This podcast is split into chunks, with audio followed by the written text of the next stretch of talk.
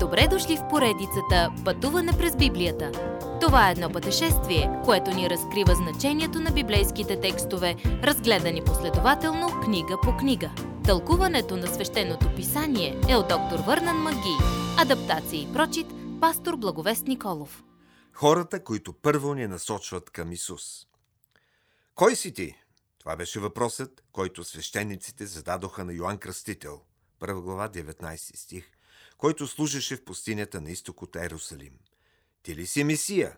Надяваха се те.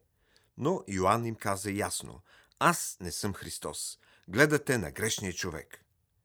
Кой си ти тогава? Илия, Моисей? Кажи ни. Йоанн каза, аз съм глас на един, който вика в пустинята, прав направете пътя за Господа, както каза пророк Исаия. Йоанн Кръстител беше гласът, Исус Христос е Словото. Йоанн определя Исус като Месията и също така като Спасител на света.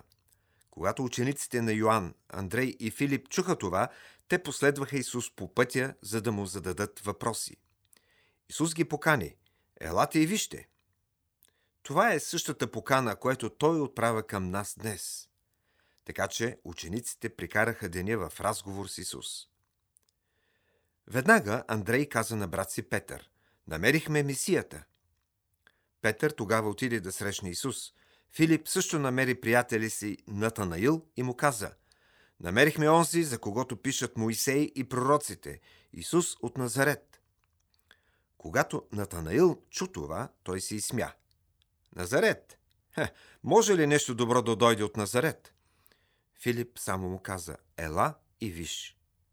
И първият разговор, който Натанаил имаше с Исус, го убеди, че Исус е Божият син. Когато Исус канеше учениците си да го следват, той им изяви славата си, така че да му повярват.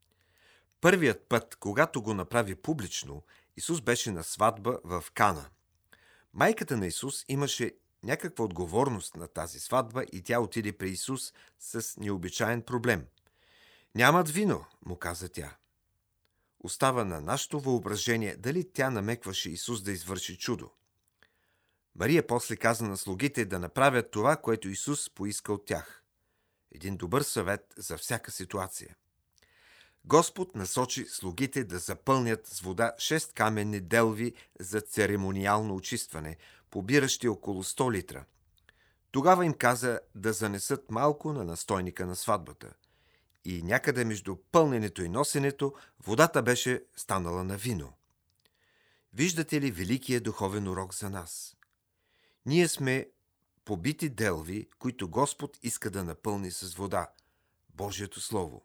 Тогава ние можем да даваме на другите.